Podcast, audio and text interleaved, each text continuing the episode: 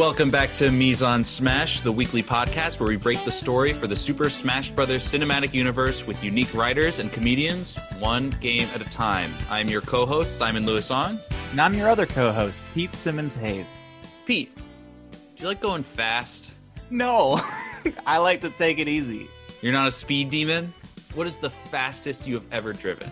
The fastest I've ever driven. I think yeah. I went the first time I was on a highway, I was so scared. I just so I went 85 because everyone else was going 85. Like I saw one guy go 85, so I was going 85, and I I thought I was gonna go to jail forever. Um, so you so you you can't even touch Captain Falcon, is what you're telling me. I shouldn't even be in the same room as him because he would beat the shit out of me.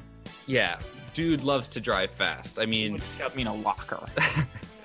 If you haven't figured it out yet, folks, we are talking about F Zero today. For those of you who are not familiar with F Zero, F Zero is a racing game. It's basically Nintendo's other racing game other than Mario Kart. Um, it's in a futuristic setting, and its main selling point is that you go really fast.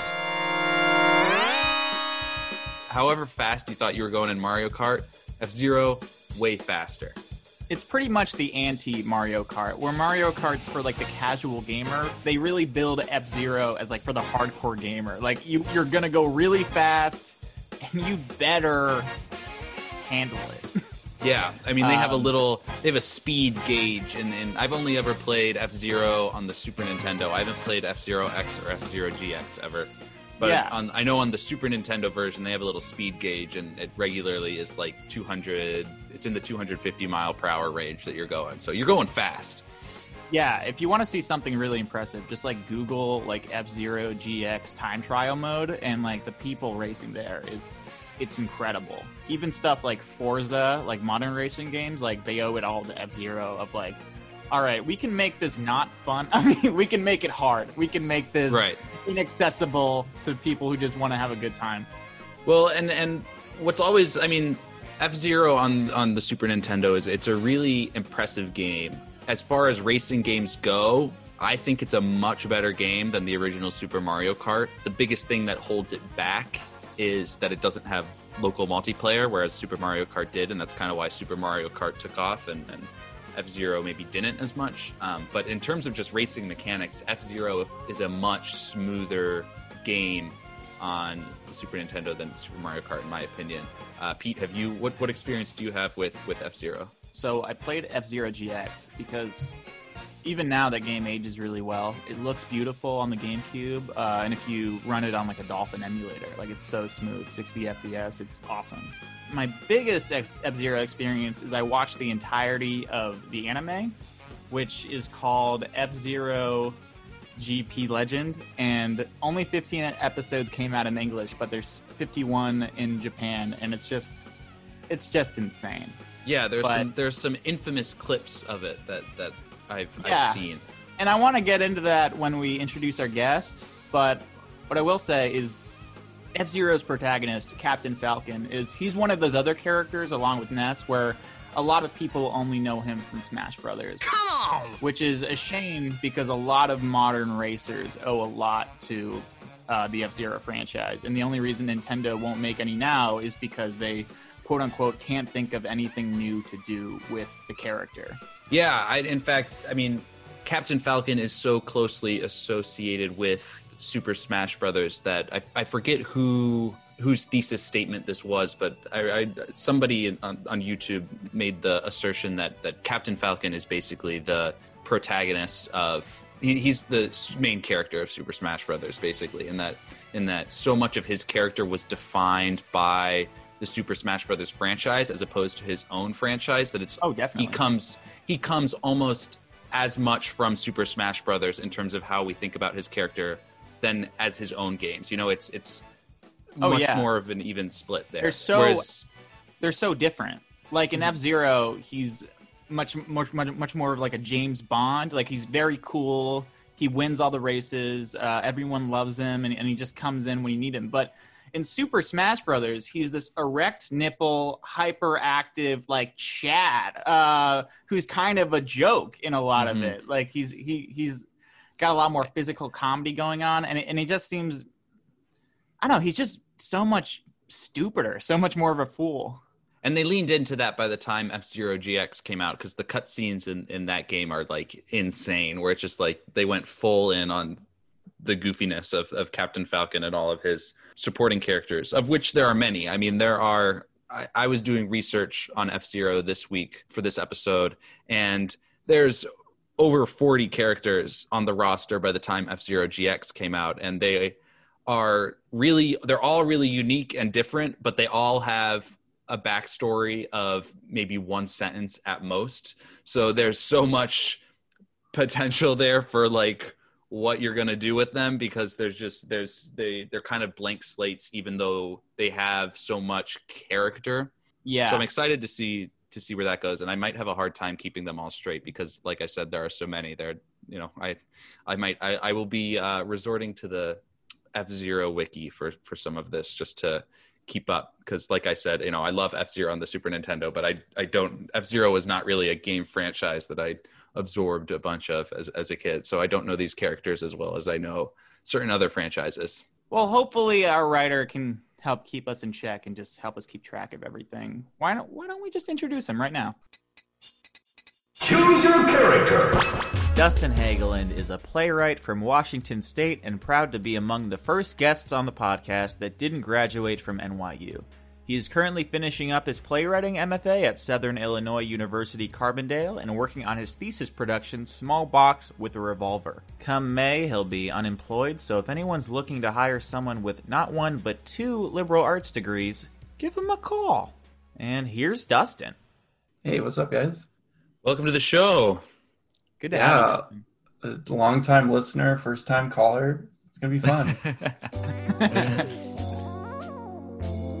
Dustin, what's your experience with F Zero, if any?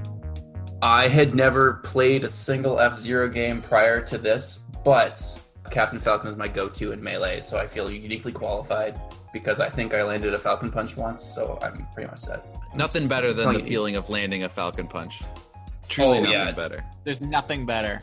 Now, Dustin, you're a playwright, if I am. I'm not mistaken. And what I've seen you do is you're really good at you know these character interactions, just like just like three la you know third third level dialogue, all that stuff. How was approaching something so cinematic, so like anime, so so just sort of uh, cartoony as F Zero with that playwright mindset? Was it hard, or like did you have a lot of fun with it? You know what? Once I, you know what? I honestly gave up on the cartoony aspect of it and went full on gritty immediately. That made it easier. Which is, I don't know if it's true Captain Falcon, but I think it's going to make the better movie, so we'll see. I tried not to steer too much into GX territory. I tried to just keep it to the first game, in which there are four characters, so I had to borrow a little bit.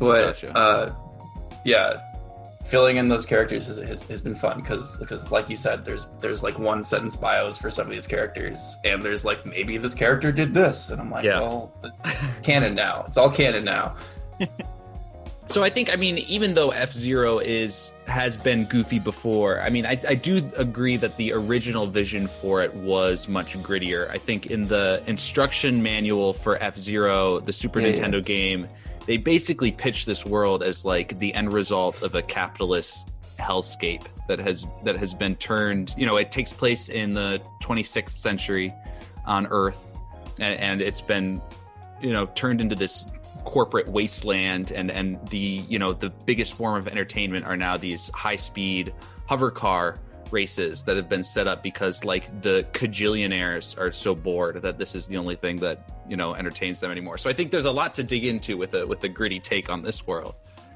Yeah as soon as you look past captain falcon's nipples it's like a dystopian future with all he's like a bounty hunter. He's going off and killing people and then going to this this race. Like i don't know i think there's a ton of gritty stuff to work with and Mhm. uh, i'm glad you brought up that comic because that those that seven page comic was like 90% of the plot that i had to work with so that's that's Huh. great Captain Falcon's so weird because he is so goofy, but like in the anime, he literally saves the universe by sacrificing himself by jumping out of his car in the middle of outer space and Falcon punching the main enemy so hard that the universe explodes. yeah if you haven't watched this clip on YouTube, if you're a listener and you haven't watched it, please just YouTube search F Zero anime Falcon Punch because it's the most insane clip you'll ever see. It might be my most favorite anime moment ever. yeah. ファルコンを超えた者だけがファルコンになれるユースザク今日から君がキャプテンファルコンだ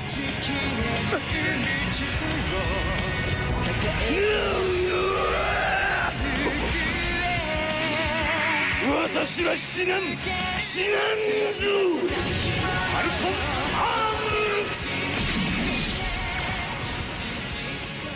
I hadn't seen it before this, and I had to like turn to my. I had- I had to call my friend and be like, "Dude, do you know the anime Captain Falcon fucking dies? Like, why is that the case?"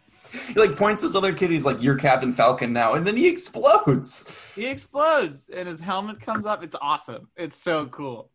Right. That's an original character in the anime, right? He's got like a ward, like a Robin. Who's he's he's like his Robin, right? Yeah, he's also in the game as well. Well, there are two games that are based specifically on the anime, right? I think F Zero GP Legend and F Zero Climax, which never came out in North America, those are specifically based on the the anime, which The have Captain Rick Wheeler Falcon, in the- it. Yeah, the Captain Falcon the anime is technically different from the one in like F Zero, like Super Nintendo F Zero. So you've you've said that your biggest inspiration is the super, specifically the Super Nintendo game and specifically the the manual and the comic that was released with the game that sort of set set up that sort of set up the world and and and the character. How creatively, um, once you had sort of picked those, how was the synthesis of this of this pitch for you? How, easy did it come? It came pretty easy once I knew that it was, you know, racing movie. I knew some background on these characters. I knew the characters I wanted to include, and I knew it was going to have this this gritty tone and, um, you know, be this part of this kind of the this the gritty part of the cinematic universe, right? Because we've got a lot of Mario's and Sonics running around versus actual bounty hunter. And like you have to have crashes. Like the whole point of the fir- the game is to have crashes, right? Oh, so yeah. it's like people Yeah. gotta die. This is what car. This is what we thought Cars Three was gonna be from the trailer. Absolutely. This is a it's it's going to be a, a gritty speed racer. The the what the the Wachowski, Wachowski? speed racer movie. Yeah, yeah, Yeah. yeah. I, I Okay. initially pitched it as Fast and Furious in space. Uh, I don't know if I stayed completely true to that, but that's that's kind of the vibe we're going for here. I'm excited. Captain. Falcon says family. Like I'm gonna lose my fucking mind. I also wanted to keep because, like you said, lots of people know Captain Falcon just from the games, right? And like he's super iconic in the games, so I wanted to keep some of that stuff. Like, but because at, at no point in F Zero does he ever Falcon punch anybody. But that's the Right. only thing anybody knows about Captain Falcon. right. We got to have a Uh, Falcon so there- punch in there. There's stuff like that to work with. Oh, I'm excited. I think we got to I think you're teasing me. I think we got to jump right in. All right, let's bust their nut. Let's break the story. Let's break the story. Break the story. All right, we're gonna open on like several vehicles racing past camera in a futuristic busy city street. Vehicles are recognizable as cars, and I'm gonna keep referring to them as cars, but they don't have wheels. They're they're they are cars. They hover along the ground. It's rockets, it's gravity, it's something propelling them off the ground. They're cars, but they don't have wheels. Car in front, clearly like an older model, something kind of worn down black, dark, shady, but it's been souped up. Criminal vehicle type of thing. Followed by two sleek, new, white and black police cruisers. Rushing down the street past city folk, and they're kind of like if Pan Am was a little bit more steampunk, like kind of that, kind of a little bit grittier than like Hunger Games, but that's similar kind of utopia where everybody's wearing kind of weird shit and like colors you wouldn't expect. This is Mute City, futuristic, 26th century, ideal, perfect. Everything's great in Mute City. Uh, it's vibrant, it's bright, it's clean. It's for the upper echelon. You don't really see a lot of crime except for like probably blue collar crime. But this this street race is clearly an exception. So cars being chased down by two police cruisers. We cut inside. We see an alien, four armed, blue, driving uh, driving the car. We hear over the police radio. In pursuit of suspect down 40 seconds. Approach with caution. Alien smirks, presses a button. These spheres launch out the back of the car. emit smoke, kind of get in the way of the police vehicles. They stop. Alien smirks again. Suddenly, a third police cruiser rushes past the first two, through the smoke, after the criminal, who's ducked down a lane, an alley to the left. Police cruiser number three goes after him, and Alien thinks he's in the clear. Looks back in his rearview mirror. Oh shit! There's still a cop there. So he guns it. He go. He go. He turns the corner. He gets out of the alley. He sees a traffic jam. Perfect. He presses a button on his dash. His car leaps over traffic. He's like, "Cool, I'm in the clear now. There's no way." And he uh, looks in his rearview mi- mirror, and that cop car is weaving in and out of traffic perfectly, gunning after him. He panics at this point. The car is pulling up next to him, and we see this kind of clean-cut gentleman with dark hair kind of look at him and kind of smile and kind of give him like a knowing look while this alien is looking out his window and freaking out. Guy in the car, a police cruiser, just points ahead. He looks forward and the alien notices a garbage truck. Slams right in the garbage truck. Several other cop cars pull up behind, quickly surround the criminal. Out of that third cop car comes Douglas J. Falcon, captain of the Mute City Police Force Internova Police. The alien is already being cuffed and booked as Captain Falcon, dressed in his police uniform, steps over to the scene. Criminal is already spilling his guts, saying he'll say anything not to go back to jail. He's terrified of the presence of, of the captain. He's everybody knows who he is. Criminals fear him. It's terrifying. He'll say anything not to go to jail again. He says things like, "He always talks about you, you know. He's never seen Captain Falcon before, but he knows who he is." One of the officers booking the alien is Officer Samurai Goro. Captain Falcon and Samurai Goro are, of course, two of the four original racers in the Super Nintendo F Zero game, and they're kind of rivals at this point. So, so Dustin, you're, you're clearly at least opening this film while Captain Falcon is still a police officer. It's- been implied through Samurai Goro's backstory that he was perhaps a police officer at some point, and that's when he first became rivals with with Captain Falcon. So, so we're opening it at that in that part of their of their history. Yeah, at this point, they're still still cops. How old is Captain Falcon? Do you do you think at this point? And Captain Falcon is late 30s uh, Okay. at this point. I take a lot of liberties with the age here. I, I, I vary a lot of ages from from what I understood from my research, but I think it pays off in, in certain ways. I guess we'll see. Okay, question because captain captain is a rank in police in the police force usually. Is Samurai Goro? Is he the resident samurai of the police force? Is his first name Samurai, or is he just so good at being a samurai that people don't even say his rank; they just say Samurai? Samurai's a nickname. Uh, nobody remembers his real name. They just refer to him as Samurai. He's he's lower than Captain Falcon. I'm thinking, you know, beat cop style traffic cop. He's good at his job, but clearly he didn't get any kind of title. Does he still get to carry around his sword as a cop? Not as a cop. No, they don't let him have the sword as a Oh, cop. okay. But when he starts racing, that's when he picks up the sword. right, because Gotcha. that's when you need the sword. Yeah, that's when you need the sword. You don't need the sword until you're racing. uh, Pete, you would know, having played F Zero GX, that he does use his sword while he races. In one of the cutscenes, he's like that is using true. it to, to Yeah. slice it his and it's really so- cool. It's, it's absurdly cool. I'm, I'm I'm surprised no one else has like copied that in other media. You haven't seen that in just NASCAR yet. Of people just There are no swords in the Fast and Furious franchise, which seems like such a waste. yet, but maybe at some point. I mean, the guy caught a bazooka or not a, a torpedo.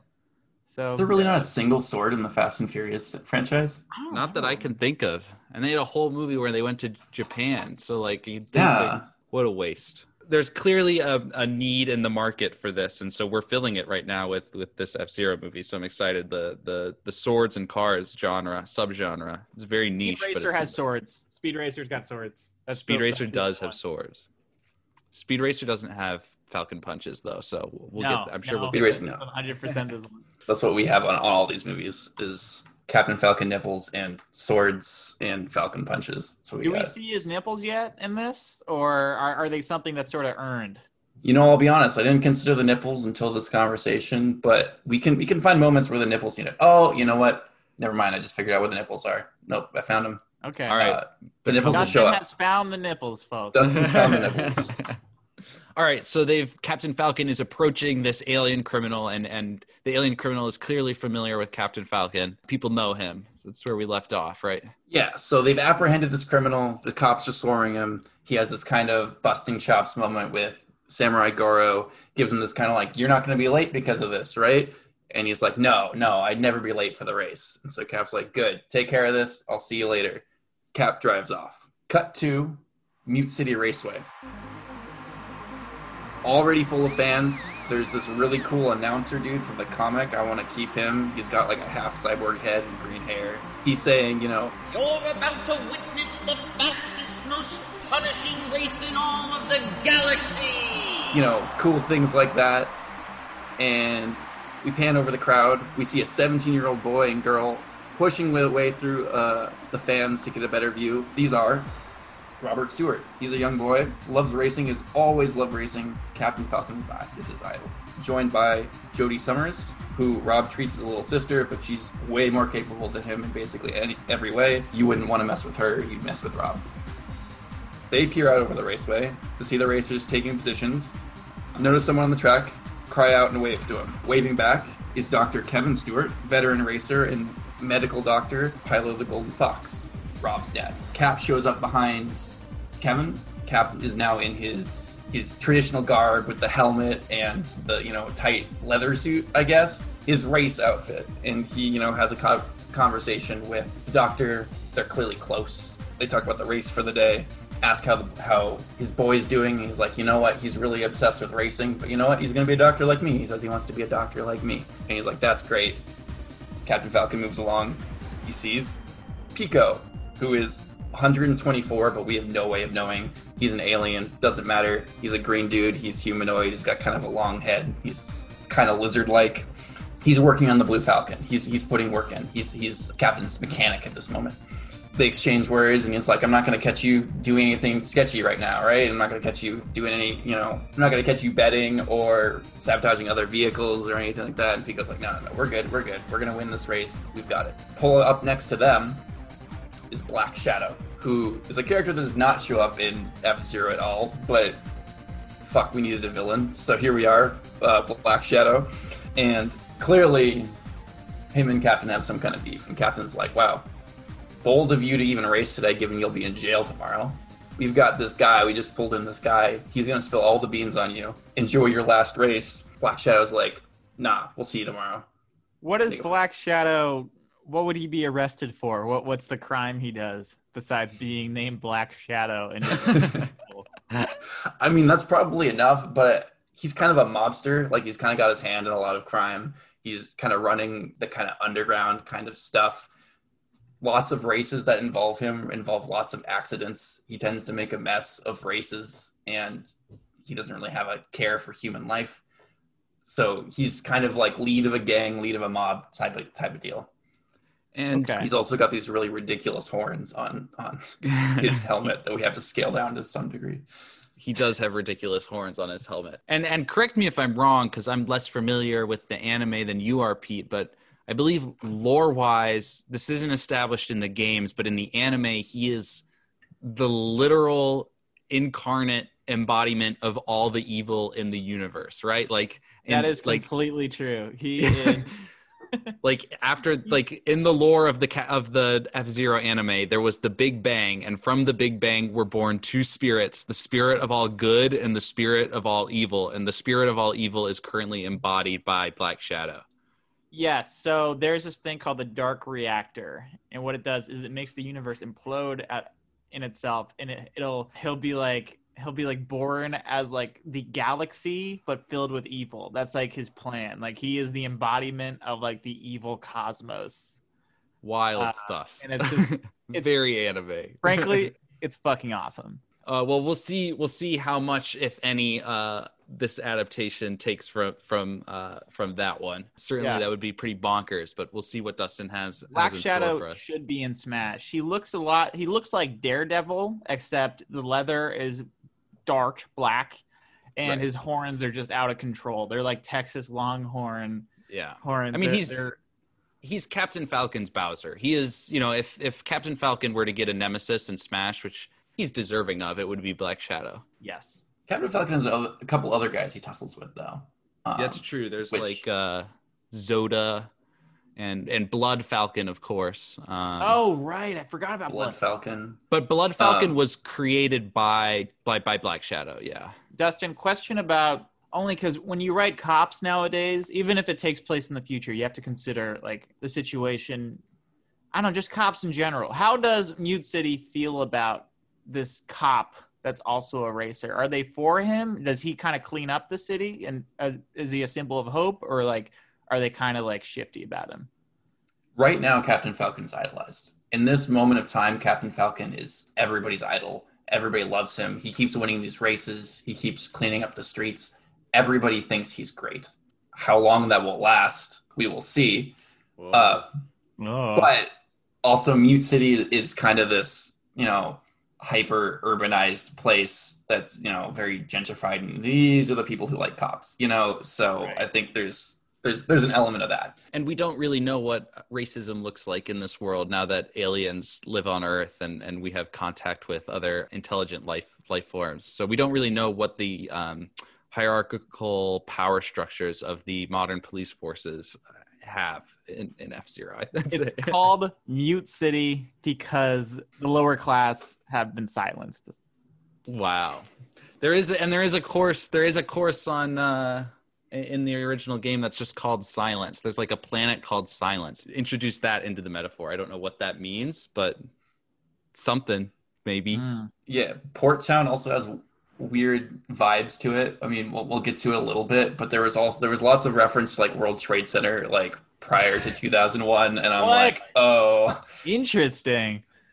Are we about to see a 911 and F Zero?" and then maybe that's for my for whoever comes up with the sequel to make that jump, but I didn't go there in this particular story. There's a lot of room for um, political commentary in F Zero. Oh, Oh, definitely. absolutely. I think it's, that's what we're getting at here.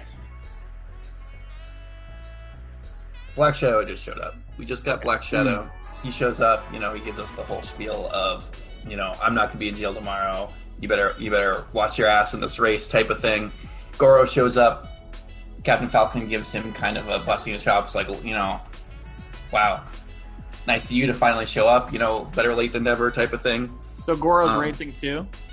Goro's racing too. Yeah, Goro Goro made it. He's now full samurai outfit, got the headband. Not quite the headband they had in the comics and things, because I think that's offensive now. I think that's a thing. I don't actually know. Right. It's like the rising sun flag. Right. It's Right. something about Imperial Japan and stuff Yeah. like that. Yeah. Yeah. yeah. But something reminiscent of samurai. He's got his sword. Um, you know, in the car. I think probably his like gear shift should be like a samurai sword, and they're all set. They're all set to race.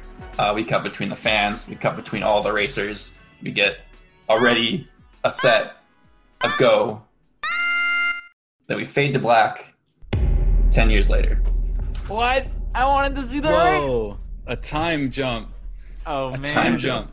The 10 year race. So, uh, who, who, what kind of people are attracted to the F Zero races in this universe? Because already we've we've met two cops who participate, and then a underworld boss. I mean, is it just people with a, a with a you know a penchant for high octane?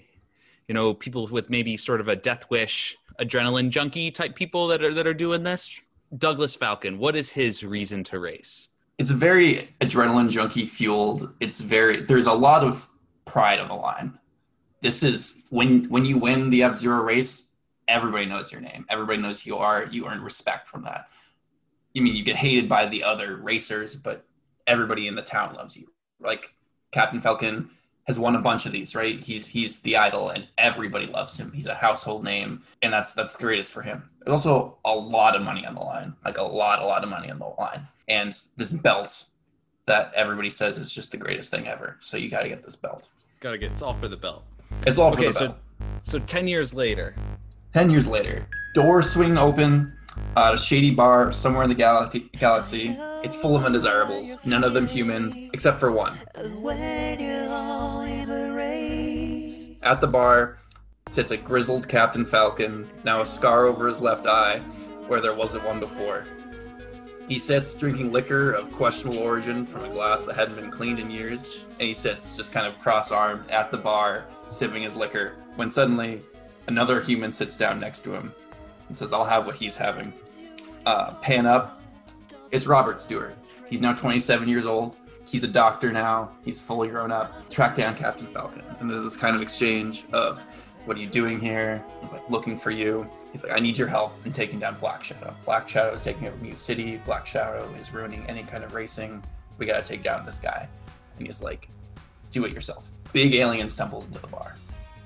This is Captain Falcon's bounty. He's a bounty hunter now. He's not a cop anymore. He's now a full on bounty hunter. He hasn't been back to Mute City in years. Big alien walks in. That's his bounty. Bounty immediately recognizes Captain Falcon and charges him. They get into a fight. Robert gets involved a little bit. They battle back and forth. Eventually, Captain Falcon takes him down with a mean right hook. And Robert's like, "Oh, is that that is that that Falcon punch I've heard so much about? I, man, everybody talks about that Falcon punch." And he's like, "No, no, no. It's just a punch. Like, shut up." Um, eventually, they talk. Like Captain Falcon goes to leave. He's got his bounty right. He's taking care of it. He goes to leave, and Robert catches up to him. He's like, "Cap, they've got Jody." Robert takes him to Port Town. Port Town's the trading center of the world, but because of it's a trading center, or more than the world, trading trading center of the universe, basically. This is where you got to go to make money. And because of that, it attracts all kinds of undesirables. People don't really want to be here unless you're doing business, but it's the only place to do business. And there's all kinds of like satellites around it, all kinds of you know And places people can live. And in the games, this is where Captain Falcon grew up, right? So this, you know, that that that sort of environment maybe informs his worldview a little bit. Yeah, that's what he fought to get out of. That's what he wanted to defeat. And it's something that he went back to after being kind of disgraced as a police officer, after he kind of took his, his downward spiral. He lives on these islands outside of Port City that are kind of floating, um, but we don't quite get to those. So they're in Port Town, they're walking through, they're seeing all kinds of shady business going down. It's dirty, it's unclean. More aliens than human because aliens come here to do their business. And they get to this warehouse this kind of abandoned warehouse. It's dark. Robert says, This is the place. I know he's going to be here. We got to take him down. Lights come up. It's a trap. Robert has led Captain Falcon here. Black Shadow steps steps up. Two goons immediately grab Captain Falcon. They've got him. Black Shadow says, We need you. They won't bring the F Zero race back without you, and we need to do the F Zero race. So you're going to come with me. We're going to race. I'm going to beat you. I'm going to kill you. Those three, three, three things are going to happen. How is Black Shadow looking after 10 years? he's looking more menacing. He's definitely grown in power. The the events that Captain Falcon thought would take him down actually did almost nothing, and that gave him the confidence he needed. You know, if the cops can't take him down, then he can do whatever he wants. So he kind of took over a bit. He seems healthier in a kind of weird way. Like something's going on with him. He's passionate about taking Captain Falcon down in a way that he wasn't before. Something's going on with Black Shadow. And maybe So- that's just a newfound bloodlust. Maybe that's something else. So the implication here is that Captain Falcon was such a big part of the F Zero races and the revenue drawn from that that have has there not been an F Zero race in the ten years that went by? There has not been an F Zero race in the ten years you got got that Whoa. have gone by, and you get the idea something went down in that race we didn't see. Something like, sketchy uh, happened. Okay, so not just Captain Falcon retiring. I was going to say Not that's just like Captain if, Falcon. No, that's like if LeBron James retired from basketball and the NBA was just like, well, why bother?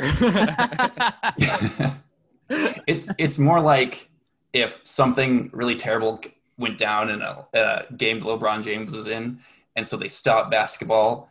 But then LeBron James was like, "Let's bring basketball back," and then you bring basketball back if LeBron Gotcha, James just gotcha, bring gotcha. basketball back, right? so they've got him.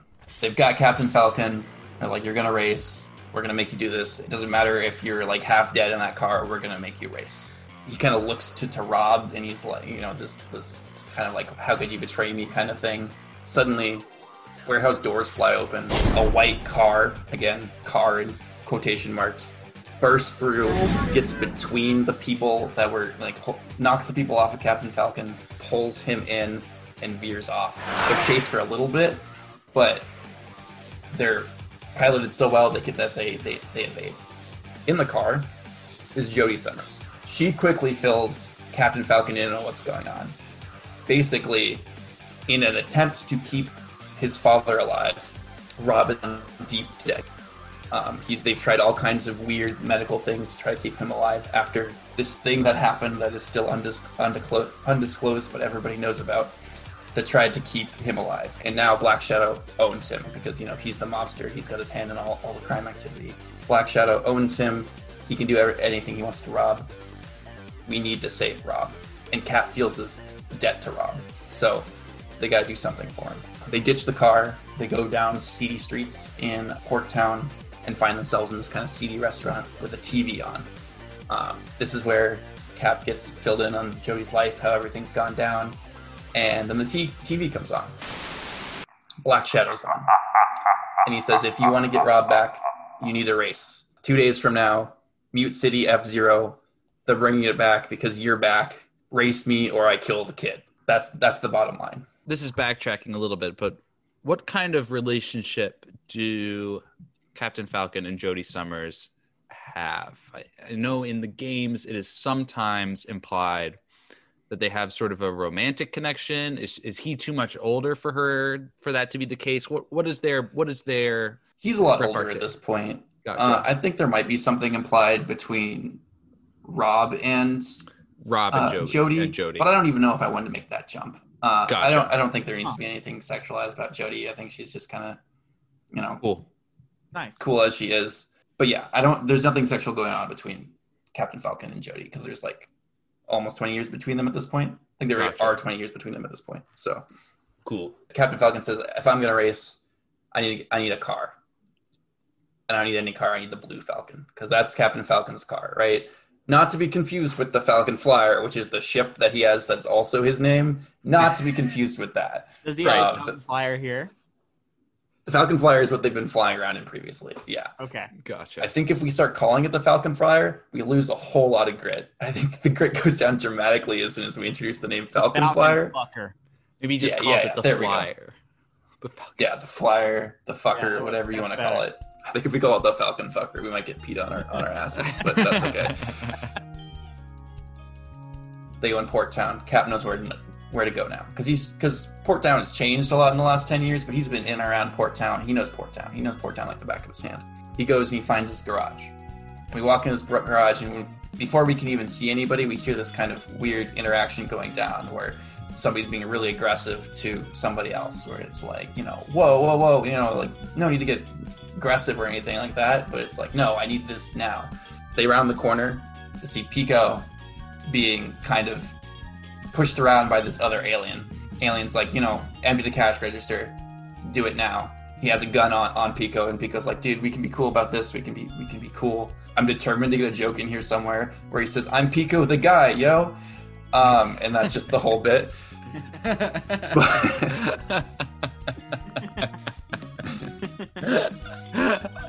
Captain Falcon walks up to the guy that has him making point. He knocks him out in one punch. Pico's like, dude, that Falcon punch, right? And he's like, no, dude, it's just a punch. Wait, that's such a funny running gag. that's so funny. Captain immediately jumps into like, dude, where's my Falcon? Where's the blue Falcon? I need I need this car. He's like, funny story. Times have been tough. I had to sell the blue Falcon. He's like, you sold the blue Falcon? He's like, no, no, no. It's cool. It's cool. I know where it is.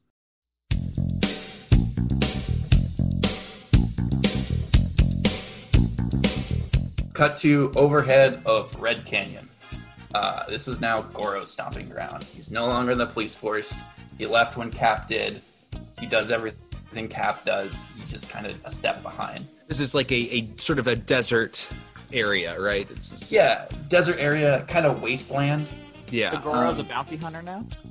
Goro's a bounty hunter now. Yeah, yeah. More successful financially than Captain Falcon because that was a metric of success that he had. Because Captain Falcon never cared about. He could be Goro if he wanted to be, but he never cared to make that much money. He was about making enough money to get by. He doesn't care. Captain Falcon has given up on life in a lot of ways. But Goro, Goro's made it big. He's got this like fucking palace in the wasteland. Um, in this like Mad Max wasteland, he's got a palace with a racetrack out back, and like everything's gold. The exterior looks like pretty warehousey. When you step in, it's like you know red carpets and all that. He's sitting in this throne because they all walk in. They're immediately detained.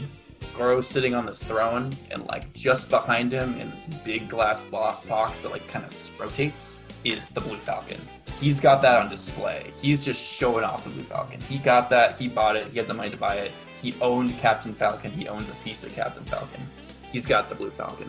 And at this point, he's given up police garb entirely, right? So he's full samurai all the time. He's got swords everywhere. He's always got a sword on him. He's Samurai Goro is no longer a nickname. He is a samurai. That that is him. So he still considers Captain to be a rival. He still wants to beat him because he never beat him in a race. He never had the opportunity to beat him in a race, which is why he kind of bailed on the racing thing. He bailed on being a police officer because he just needed to be better than Captain Falcon. So does Yeah. it seem like Goro was affected at all by that race that we know nothing about, or does it seem like a more natural, just like quitting the force and becoming a bounty hunter? He's changed. That's that that race kind of shook everyone, and it kind of brought them back down to earth in a lot of ways. And some people got closer to earth, and some people crashed. Right. So Goro has become more extreme in a lot of ways. He was much more controlled before. At this point, he's he's almost a maniac. He's Right. uh, which is also part to the fact that he's been a bounty hunter for years, right? And that does, that does things to your head.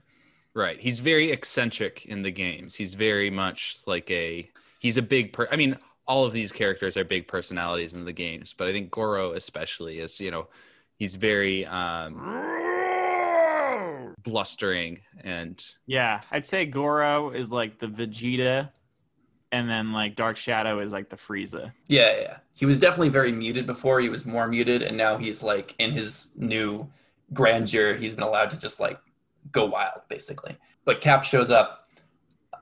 I'm afraid if I keep calling him Cap, we're just gonna get Captain America references. But I don't know what else to call him. No, we're gonna Cap. yeah, we're gonna overshadow Captain America. We're, we're just better than Captain America. We got Yeah. this.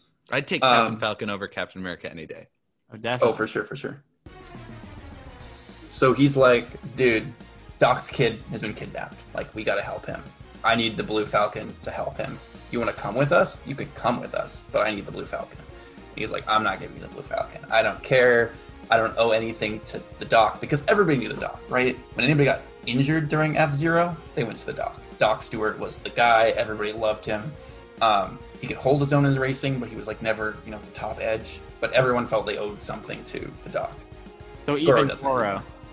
So even Goro was like a fan of the Duck. Even Goro was a fan of the Doc at the time. That's faded. He's kind of given up on that. He's moved on. He says he doesn't owe anything to, you know, that kid or the Doc or anything. I've made it clear Doc's dead, right? Doc, Doctor died at some point. I've made that clear. Oh, Did I okay. not say thought anything about in the Dr. Dyne? hospital.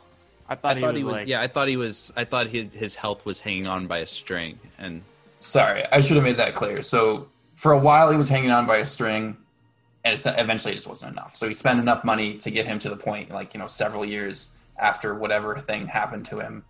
At that point, he died, and it's it was just kind of this big thing that shook the community. Gotcha. And Gotcha. and and so Black Shadow maintains his control over Rob just because of the debt that he's in, he's he's gotten in. because the debt he's gotten in. Yeah, Okay, like, cool, He, cool, he cool, can do whatever. Gotcha. Okay. So Goro has the blue falcon. Like I'm not giving to you, but this is my one chance to, to race Captain Falcon, right? So if you can beat me in a race, you can take take the blue falcon. And there's nothing in the line for for Captain Falcon here, right? Like he doesn't have to give anything up. It's enough for Goro to just have the chance to race him because beating him is everything Goro wants. Beating Captain Falcon is everything Goro wants in the whole world. So they, they set up one v one v one on the canyon track. Goro is in his fire stingray, and they kind of set Captain Falcon up with kind of like a, a shitty beat up car, but it's like functional. Like it'll get him there, but it's not. It's not the Blue Falcon. It's very much not the Blue Falcon. But they gave him something good enough that it could race because like Goro's not going to win on cheap tricks, right? He's got to beat him one on one. The race itself is close. It's very back and forth. Eventually, getting to the point where it's clear Captain Falcon is going to win, right? It's he's pulled ahead. Goro's like, I've lost. They've got this back and forth. They're going around the track. They do like four laps. When suddenly Goro's behind enough that he just guns it for Captain Falcon. He just goes straight at him. And this this triggers something in Captain Falcon. He has like he has uh, like this flash of something going wrong, and he slams on the brakes, and Ca- and Goro soars past him for the victory. Captain Falcon is shook. He's he's got this you know flashing thing going on in his head. He gets out of the car and he's like, "That's a tr- cheap trick. Give me my car." And he just starts kind of beating the shit out of Goro. And Goro's laughing because he beat him. It doesn't matter. He beat him. Like he's like, you can give me all the Falcon punches you want.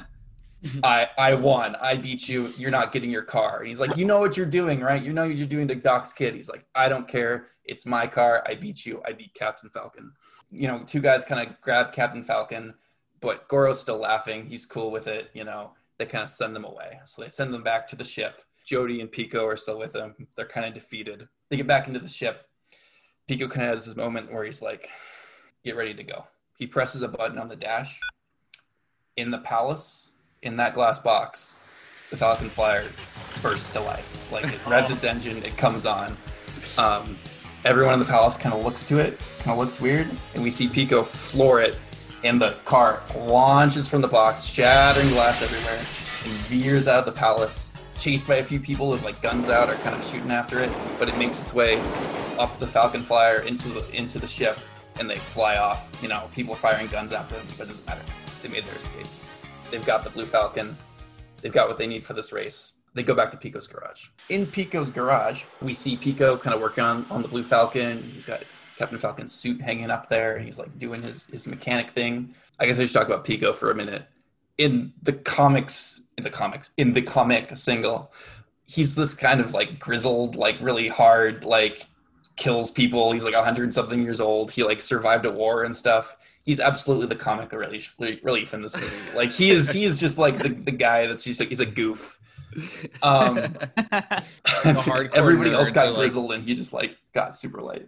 the hardcore nerds are like walking out of the theater at this. They're like, they, they totally fucking neutered Pico. What the fuck was that Pico de Gallo shit? What the fuck? all the all the all those hardcore Pico fans out there. I'm sure there are so Yeah. many.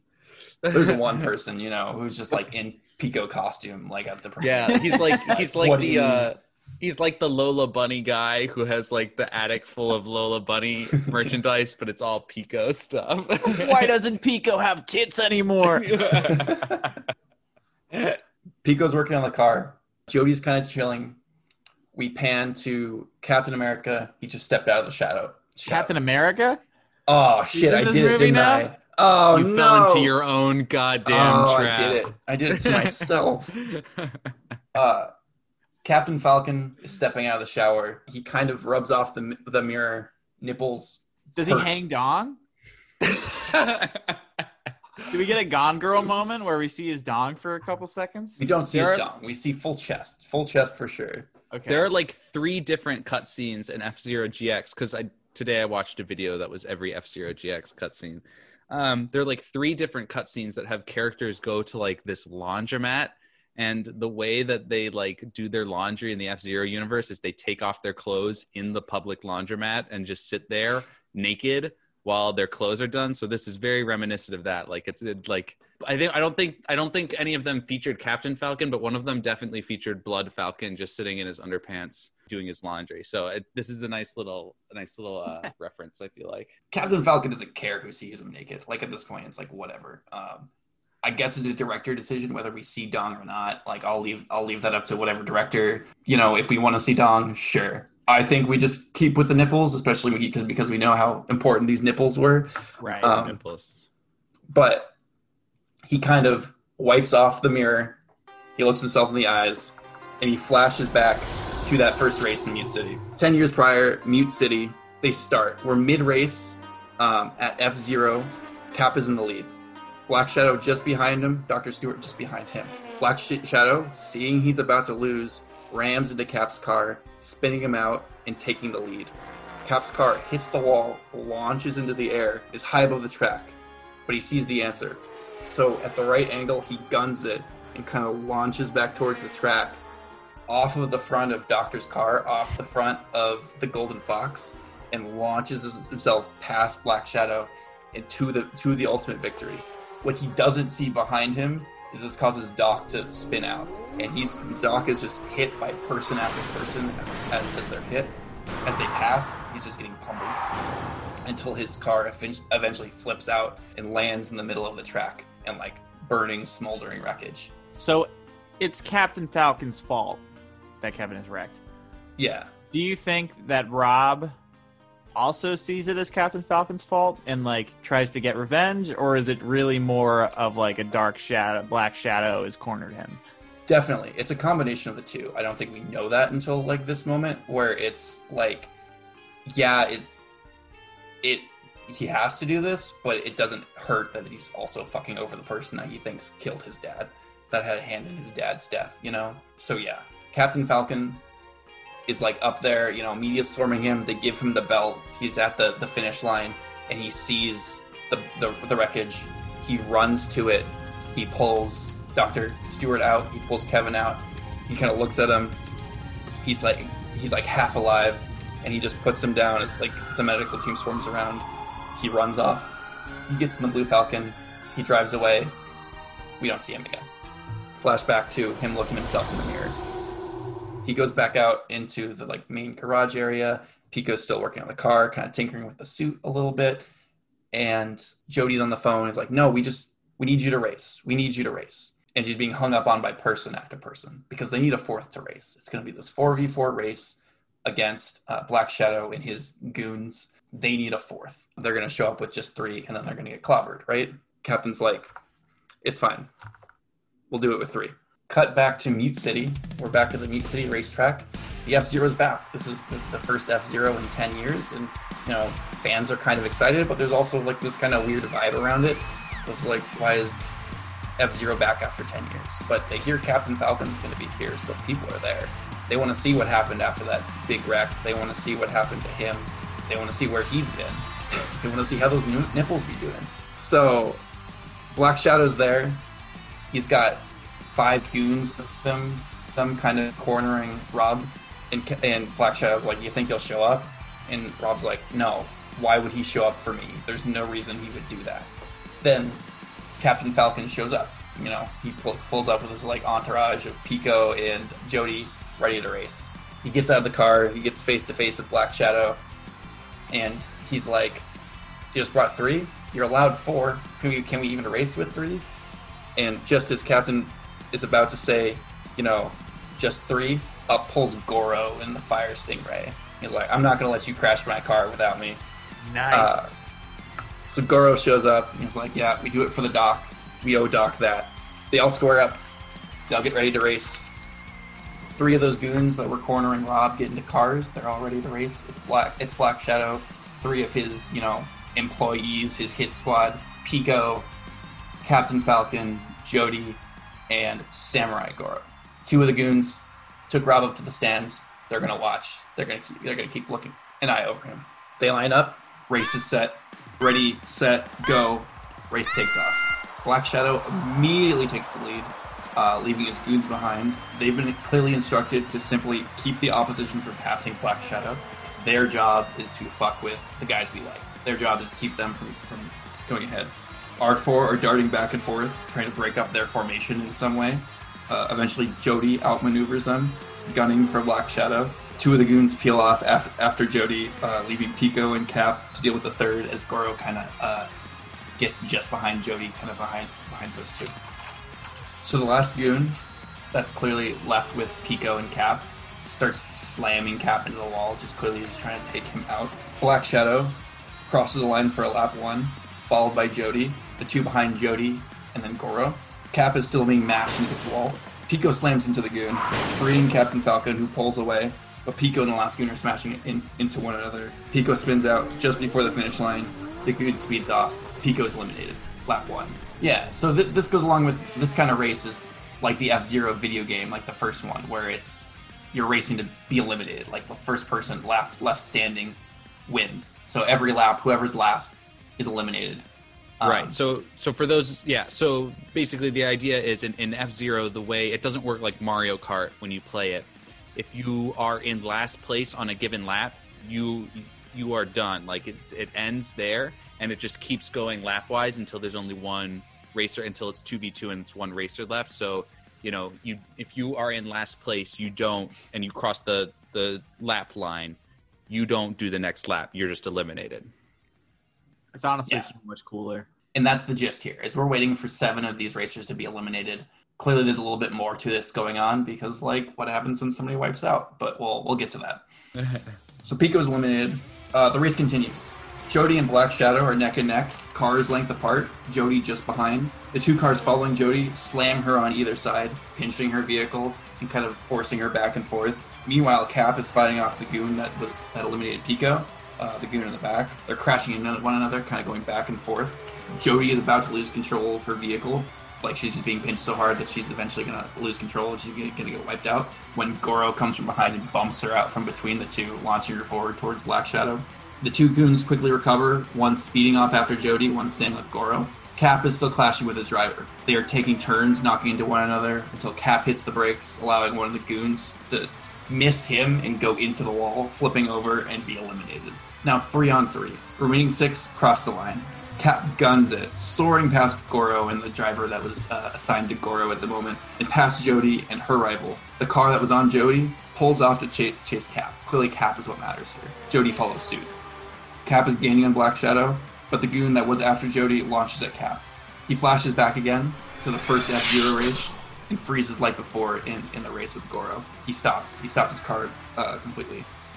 Just as the goon is about to collide with Cap, probably killing them both, Jody swoops in, knocks that car off, eliminating them both. They both spin out. It's now down to four. Black Shadow sells a commanding lead here, but Robert saw what Jody did, and this kind of awoke something in him. He's like, well, if Jody's doing this, then maybe this is the thing to do. He's startled. He starts to see Captain for what he is, and maybe starts to shift that blame away because Black Shadow had a lot to do with that crash too. So he punches one of his captors. Probably says something along the lines of, "I don't know how Captain does it." Knocks him clean out. The other captor chases after him as Robert runs off. Robert Punch. Robert punch. Goro is going head to head with uh, his rival driver, the one that's been assigned to it at this point.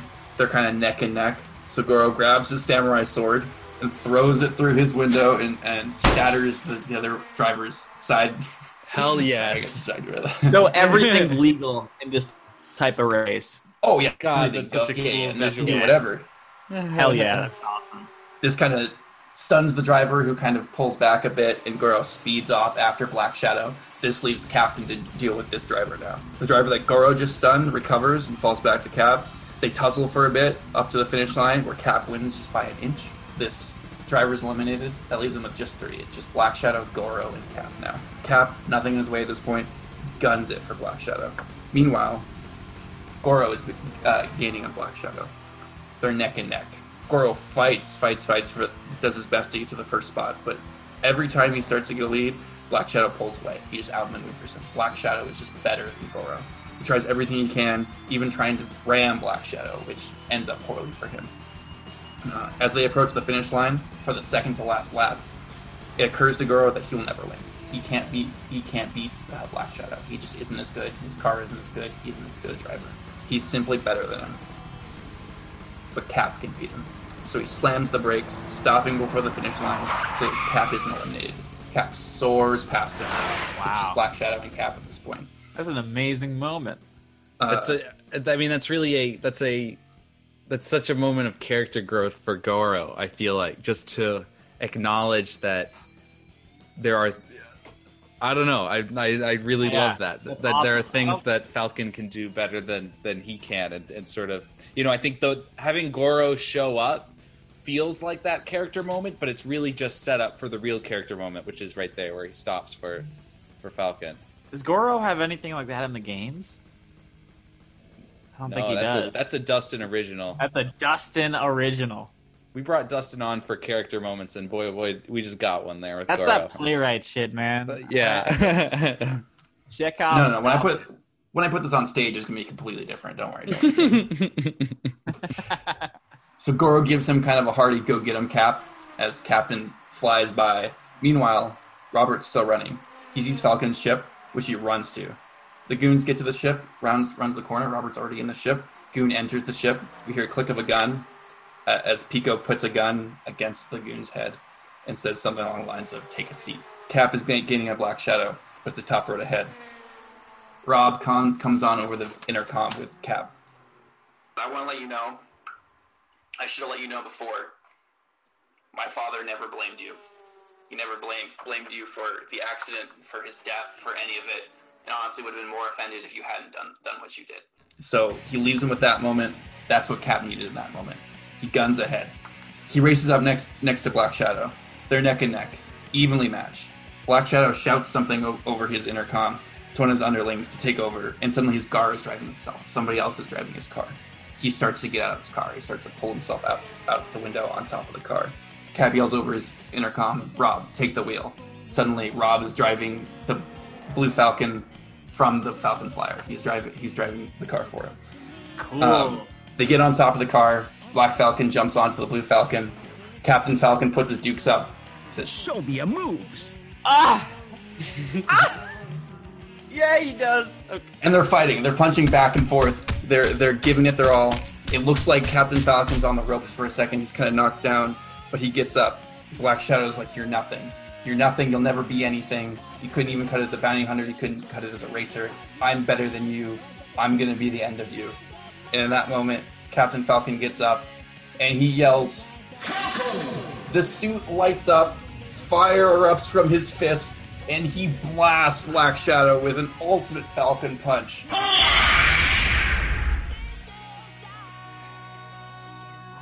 Nothing like anybody had seen before. that knocks Black Shadow off under his car, under and you know, he's thrown off off the road. Captain Falcon gets back into his car, takes back control, ends the race. He gets to the end. He's presented with the belt. He's presented with the big check, which is all the money he needs to pay off Rob's debts. Not that Black Shadow is around anymore. It's a moment of triumph. We finally have a moment of triumph for these characters that have been through so much over the last 10 years. Days later, months later, we cut back to the F Zero track in Mute City, and things are back to normal. Captain's racing at this point. Rob's taken over the Golden Fox and is racing in, in the place of his father. Goro's there, and everything's back to normal. Everything's great. Captain Falcon exchanges pleasantries with everybody. They get they get into their cars, ready, set, go. They launch.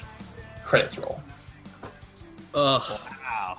so After the credits, That was really Oh shit, good. we got an after credits. Oh shit! This is our first. I oh wait, no, it's not our first, but this is. It's been a I was really surprised that not everybody was doing after credits thing because the whole point is to be Marvel, right? So we got to do Right. after credits. right. Yeah, we've had a couple people do after credits. We've pitched some after credits for for people, but let's let's hear what you got. Let's hear what Cool. you That got. was My, my lad, someone because does I can totally cut for the after credit. if That's not a thing. I'm No, allowed. no, no. It's No, no, it's, no, no, it's please do it. completely Okay, okay. allowed. Yeah, Okay. you could pitch us Uh, ten after credit scenes and we would take them all. Yeah, man. So after credits, we see something even seedier than Port Town, right? We see the Mute City underworld because there's all this thriving infrastructure in Mute City, but there's an underground underground of uh, Mute City, and we see this kind of weird laboratory, and we pan through this laboratory, and we hear this weird kind of mechanical voice, this kind kind of weird voice, and we see this machine with one of the belts, the belt that Captain Falcon dropped at the first F Zero race, kind of set up in one spot, and clearly a spot for another thing. Clearly, there's something missing there, and there's we see Black Shadow, and he's just like torn up. He's abysmal, and he says, "Please, just let me die." And this mechanical voice says, You'll die when I'm done with you. "Blackout." Deathborn. Oh. All right. So that's that's clearly teasing Deathborn, who I can't remember if he's in F Zero X, but he's definitely in F Zero GX, and he's kind of like the puppet master that's telling Black Shadow what to do. Like he he definitely yeah he his he first shows up in F Zero GX. Um, he's like the, the the puppet master. I think it's also teasing Blood Falcon. Uh, just like if we're doing like test tubes and like the belt, the belt in the water and all that. Like you know, you need a little bit of DNA to make a clone of Captain Falcon. oh, it's a Blood Falcon tease too.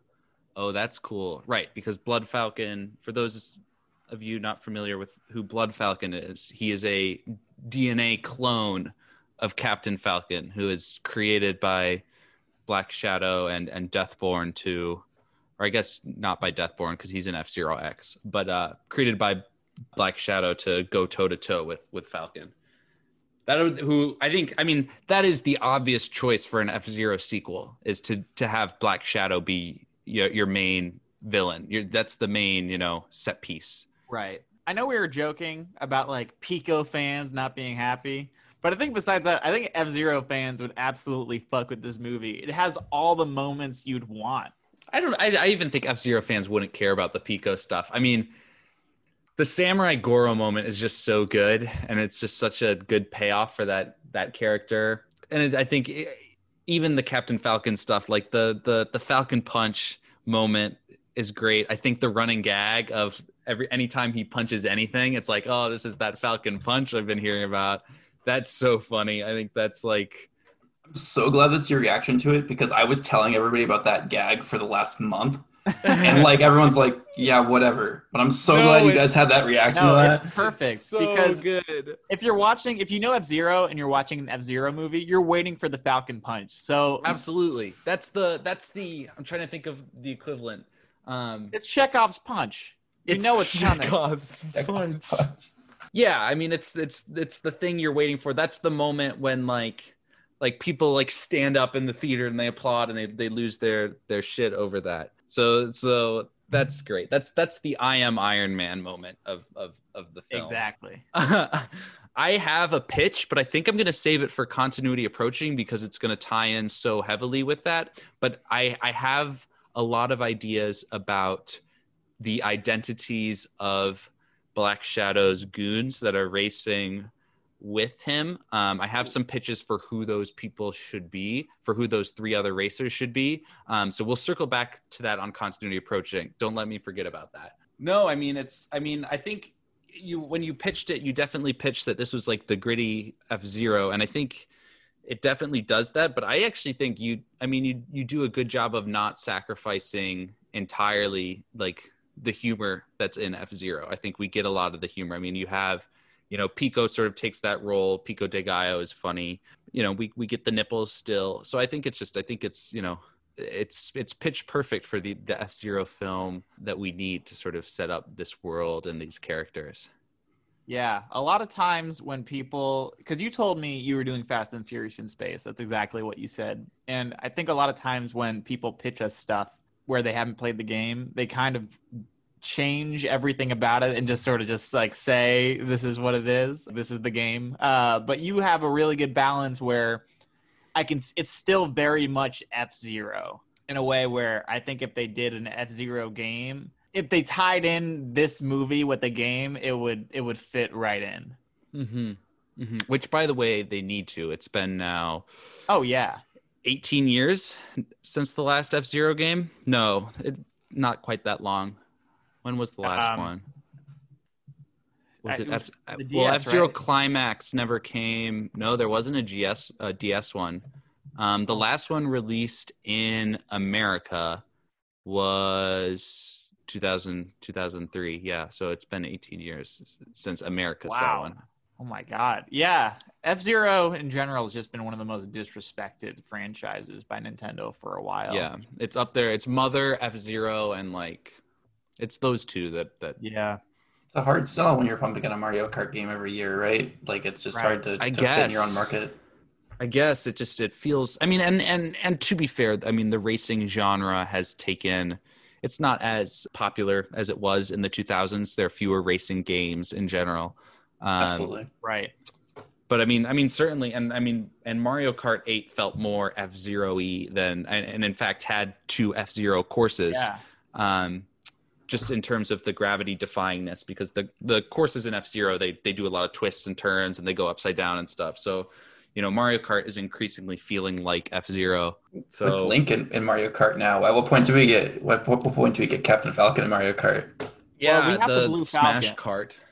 Cart. That's So- true, we do. Yeah, the Blue Falcon has shown up as a, as a cart a couple times, but I think it's Oh. only only a matter of time before I mean, Kart. people have been speculating that that's going to be the next move for a while with Mario Kart. Is that they uh, sort of abandoned the Mario Kart moniker and moved to a Nintendo Kart with different characters and stuff. So we'll see. I mean, Captain Falcon definitely. I mean, it's crazy that in Mario Kart Eight, like the Inklings are there, Animal Crossing characters are there. It's like, where's what's Captain Falcon? Your your It's other racing there. character. Why isn't why is he not there? But yeah.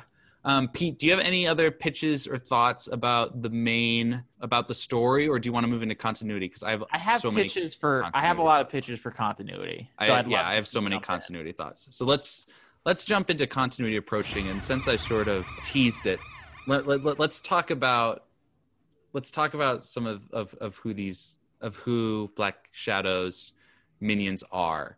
Um, most of my research for this episode was based on just you know reading about the F Zero GX because F Zero GX has every racer in it. So I was just reading about all the F Zero racers and and watching their cutscenes and stuff. And a lot of them, like I said, they have really vague backstories, and I think there's a lot of them have potential to have tie-ins with other Nintendo franchises. And so first off the bat, I think one of them has to be Octoman because we directly Octoman already was is in the Star Fox movie. And so I think we ha- we should set him up here just because I think does he die in Hamilton Star Fox? Uh, I forget. I don't think so. He's I in a think he shootout. Shows up. He shows He's- up in he's that on- CD bar. Yeah, on Fortuna. Right. the ice planet. Yeah, so so I think I think we we should make the decision here that the Lylat system is just another galaxy in this universe, and they have contact with Earth, but and Earth is in sort of F Zero times at this point. Right. So the Star Fox crew is off in the universe doing stuff while F Zero happens, and I think Octoman. If we set up Octoman as one of Black Shadow's minions, and then he shows up in Star Fox afterwards, I think that's it. And whether he dies or not, I'll have to go back and look at the continuity of that.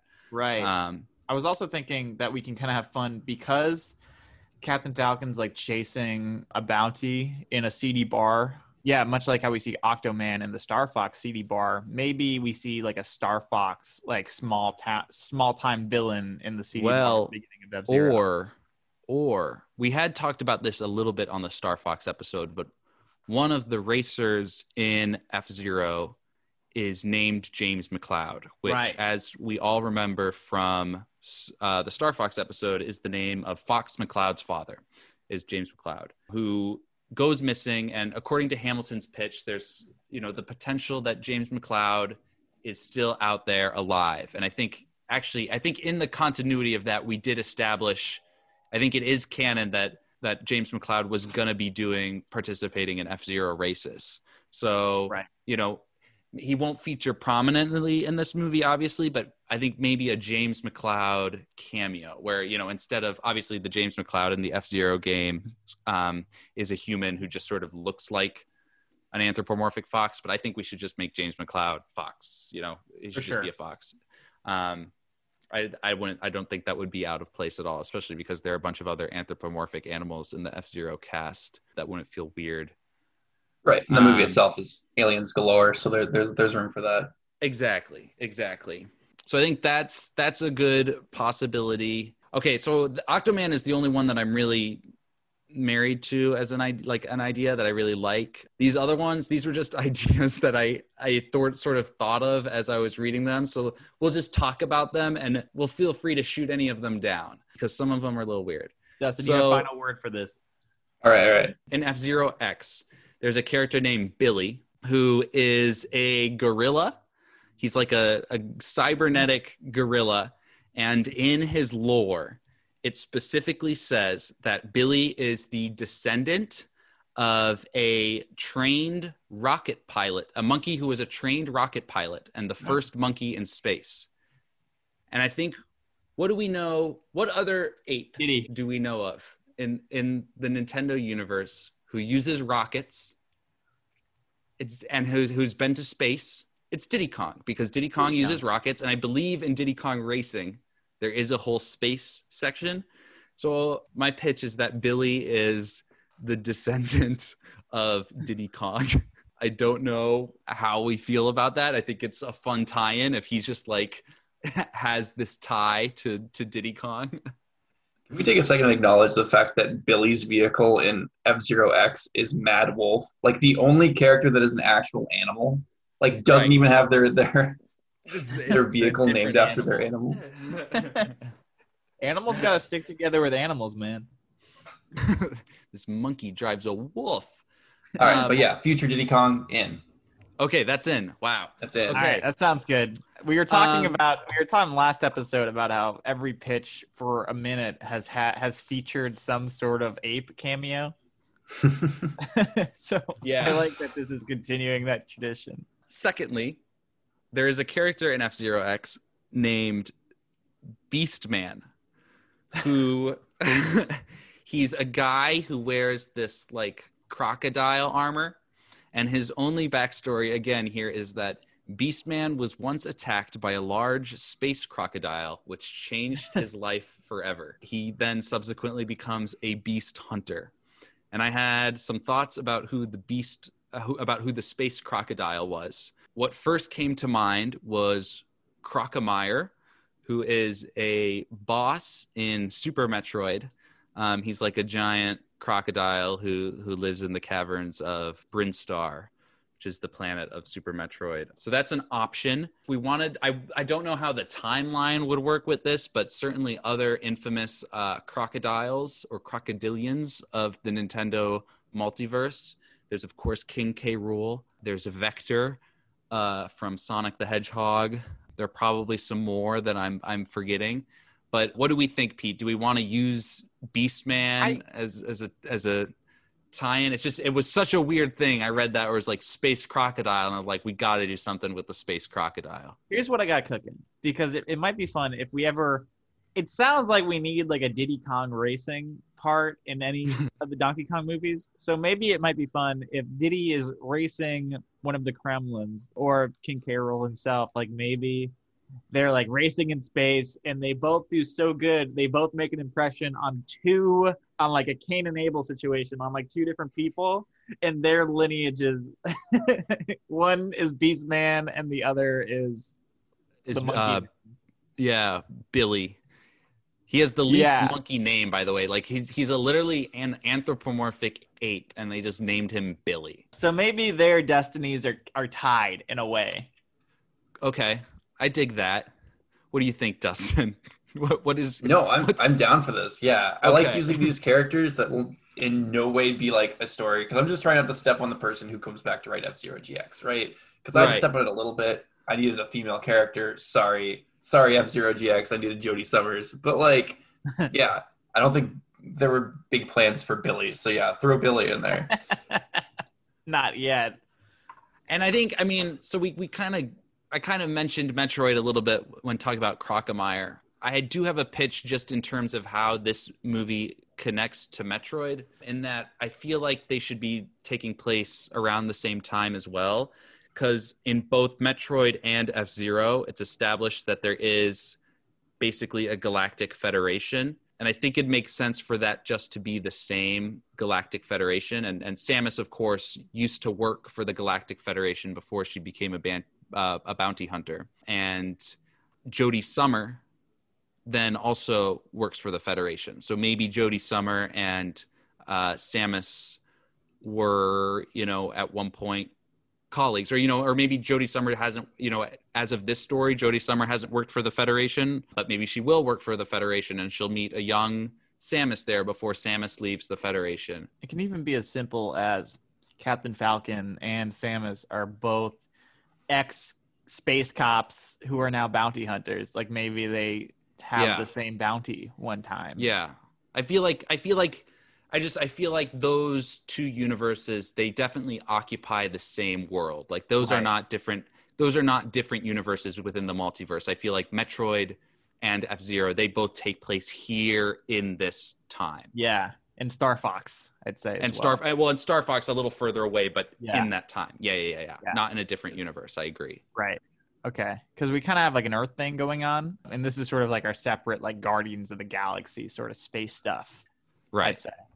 Right. I was gonna I was gonna ask about that because I listened to the Dr. Mario episode where things got fucking real as far as Earth goes. Where uh, do we have an answer for that? Whereas how how is Yeah. Earth working right now? Actually, we do have an we you you would not have had a chance to listen to the Luigi's Mansion episode yet, but there is a answer for what that Nintendo planet is. And and hold on to your butt here. But there's a that Nintendo planet is an alternate universe where Earth was destroyed during World War II and Oh, basically God. became a it became a complete wasteland and a nuclear wasteland and then during Super Smash Brothers, it, they revisit this Earth and they build a new society out of there. But basically, it yeah, Cool. It's- so we're good being separate Earth then. We are this on is different this Earth is here. separate from that. Totally yeah, fine. Yeah, yeah, yeah, yeah, there is. I think they're gonna be. They're gonna. There are already multiple Earths. This is one of them um, that takes place, you know, in the 26th century. And I think, I think having F Zero, Metroid, and Star Fox all be a part of that is is a good idea. And I, you know, there are probably a couple other ones that can be thrown in there, but those are the three that stick out in my mind in terms of like what lives on this Earth in this time. I have another pitch. Unless you have another pitch, because I'd like another Simon pitch. I love Simon. Um, I have no that those were my good ones. I have some ones that I don't really. Need Ah, come on. Go ahead. Well, I mean, I just I just mentioned that like anytime anytime there are robot characters, we usually talk about those robot characters and who designed them. And there are a couple in F Zero. There's Mighty Gazelle.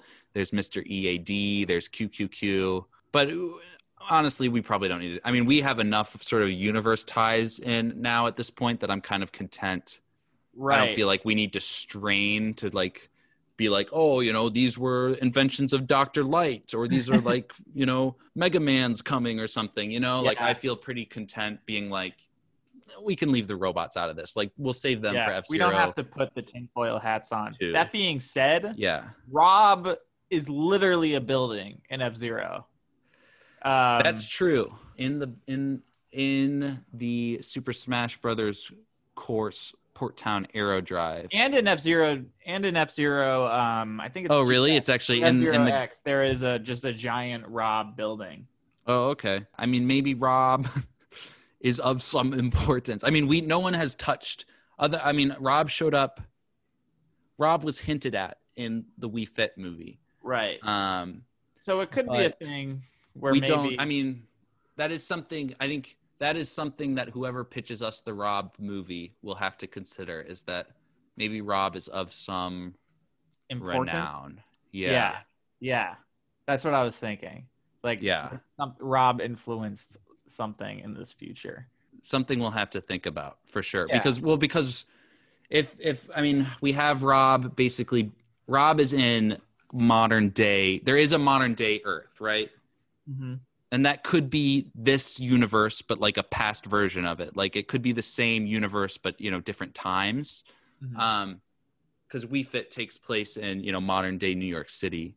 Um and rob shows up somewhere around there. So who knows what rob does that maybe warrants a building put up. I mean maybe mute city is new york. Like we don't know what real cities you know in uh, 500 years time like maybe new york gets renamed mute city or something and it's or you know maybe new york is port town new york's probably port town if we're being honest Something definitely that's something to consider Can I pitch a Um, thing that might have implications? yes Yes. So We there's this it. weird thing, and I think in I think F Zero GX with the belts and the fact that if Deathborn gets both of these belts, he can blow up the universe. Like he can just end the galaxy.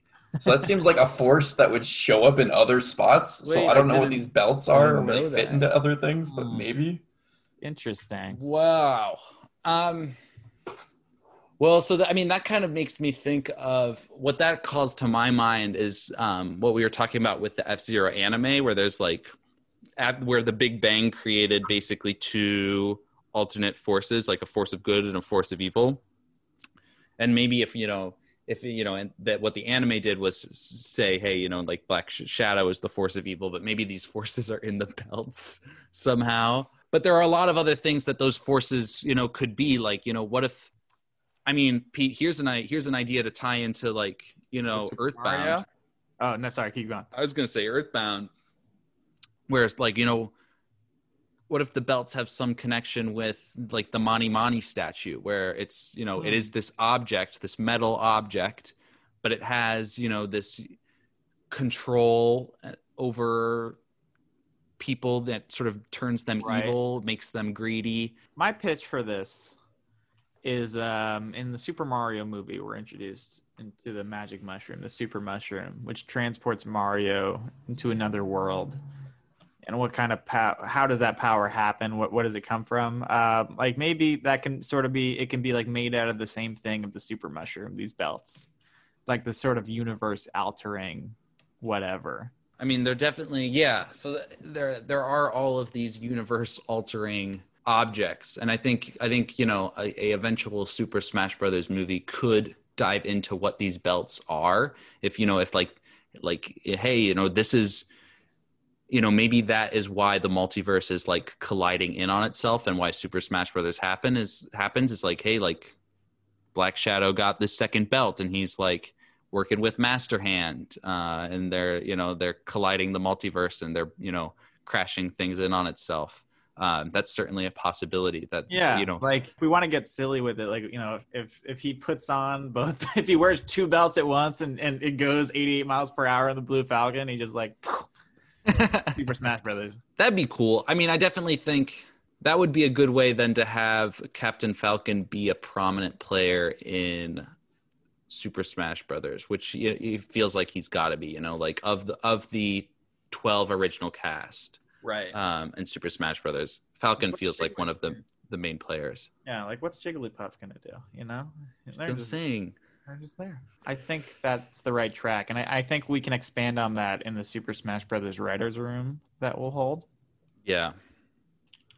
Uh, for which, Dustin, we hope you'll you'll be able to join us, perhaps. Yeah. Um, if you want to come, pitch, We'll- pitch some thoughts. Yeah. How, how far off, off are you guys? What are, who are we still missing from N64? Oh, from Donkey N64. Well, we have everyone lined up, but what hasn't actually been pitched yet is Donkey Kong, Kirby, Metroid, uh, Metroid, technically Pikachu, Yoshi's think- Island. Yoshi's Island, right? Yeah, well, we've we've had a Pokemon movie, but Pikachu Yeah. wasn't in it. Um, But, but in terms of franchises, I think it's just those four franchises. yeah, so we're getting Yeah. there. But yeah, Yeah. but we we yeah we have a schedule, and so they're all on the schedule with with Lined people up. pitching them. Yeah, we just haven't heard them yet. I will say, out of all the pitches I've heard, this one's the most sellable to me. Like I can see this. Um, oh yeah, really- I've always thought F Zero was one of the more cinematic franchises in that Nintendo has, and like one of the most like they could do a movie of it. They could do a movie of it so easily, and I wish I wish Yeah. Nintendo did more of that kind of stuff. Like I can see an executive like not having too many notes on this. Like it's it's pretty good to go when it comes to just crowd pleasing moments and not being like too weird to alienate people. It's just like the right amount of gritty. Dustin, Uh, if you could pick anyone to play Captain Falcon, who is your dream casting for Captain Falcon? Oh man, dream cast for Captain Falcon. Who's like the best jawline in Hollywood? Like that's Oh, what we need. I've got a pitch. Who's uh who's Magneto? Fassbender? I think Fassbender, Fassbender, he'd be amazing. Yeah, he'd be pretty good. He'd be pretty And you good. could- You could in I the think magazine. Fassbender has some baggage, though, doesn't he? What do you mean?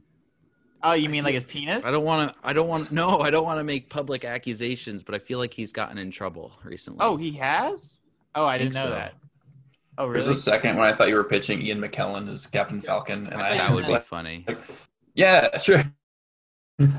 That is known for having a huge dick, but he's got the he's got the chin, and and like the on the Entertainment Weekly like front page, you can say Michael Fastbender, uh, and that just works for me. I definitely always thought of. I don't know why. Like you wouldn't you wouldn't get him to play Captain Falcon in, in an adaptation, but I I have always associated Sylvester Stallone with Captain Falcon.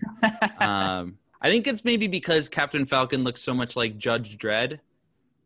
Have you seen? Do you guys know Judge Dredd? Yeah, he does look like Judge Dredd. He looks like Judge Dredd, and I think that's why I've always associated them. The only thing about it is when I look at Sylvester Stallone, I don't think fast. I think the opposite of fast. Yeah, that's true. I'm trying to picture him move, and it just it just seems like a struggle. But he he can drive fast. You can anyone, yeah, that's a good point. Alrighty, Dustin. Well, well, thank you so much for for joining us uh, this evening and and pitching us your vision for F Zero. It was a it was a pleasure to talk about talk about a Nintendo franchise that I think not peop, not many people talk about these days. Obviously, it's been Yeah, 18 years since we've gotten a release for it, so it's you know it's kind of it's it risks getting lost to the sands of time a little bit unless Nintendo revisits it again. So it was it was it was nice to sort of talk about it. Yeah. I think you brought F Zero some new fans, and I'm just happy I get to see you again, catch up with you. Yeah, it's super cool to catch up, dude. And like this whole thing was a lot of fun. So yeah, thanks you guys for having me. Hey, thank you so much for listening. As always, none of this would be possible without some awesome remixes by some underappreciated musicians. Hear their credits. Hear their credits so you can listen to them without us talking over it. Victor Tran did the ending theme jazz remix. The 8 Bit Big Band did the Big Blue Metal Jazz Band cover featuring Grace Kelly. The White Land jazz keyboard cover comes from Justin Thornburg. Nostalgica did the Mute City Metal cover. MIDI Guy DP's music did the Dr. Stewart trance mix. Redux Sound did the Shotgun Kiss Cosmo Palace remix. High Stakes in Mute City comes from Kevin Cavalin. The Port Town Jazz rendition comes from Victor Tran. Lily Arseniega did the F Zero GX Lightning remix. Extra Lives did the Silence live cover. The Red Canyon Jazz remix comes from Victor Tran. The Sand Ocean arrangement comes from Pang Boys.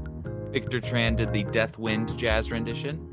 Kevin has 99 tunes. Did the Climb Up and Get the Last Chance F Zero X remix? The Big Blue Mute City rock guitar cover comes from Longest Solo Ever. Ga Metal did the Firefield F Zero remix. Toxic X Eternity did the Dream Chaser metal cover featuring Trey Xavier. Dan Demand Productions. The names in this one just are awesome. Dan Demand Productions did the Devil's Call in Your Heart remix.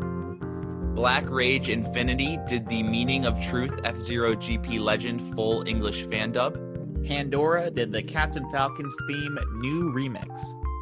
And the Fender Rhodes Stage Piano 1974 F Zero Results theme comes from Vintage Vibe. The sound effects come from the F Zero series, the Smash Brothers series, soundsnap.org, and freesound.org. Check us out on our Twitter at Mise Smash Pod and on Facebook at Mise Smash Pod. You can also find us at our personal Twitters at Simon Lewis On. And at P. Simmons Hayes. Thank you guys so much for listening, and we'll catch you again here next week with a brand new installment in the Super Smash Bros. cinematic universe. See you next time.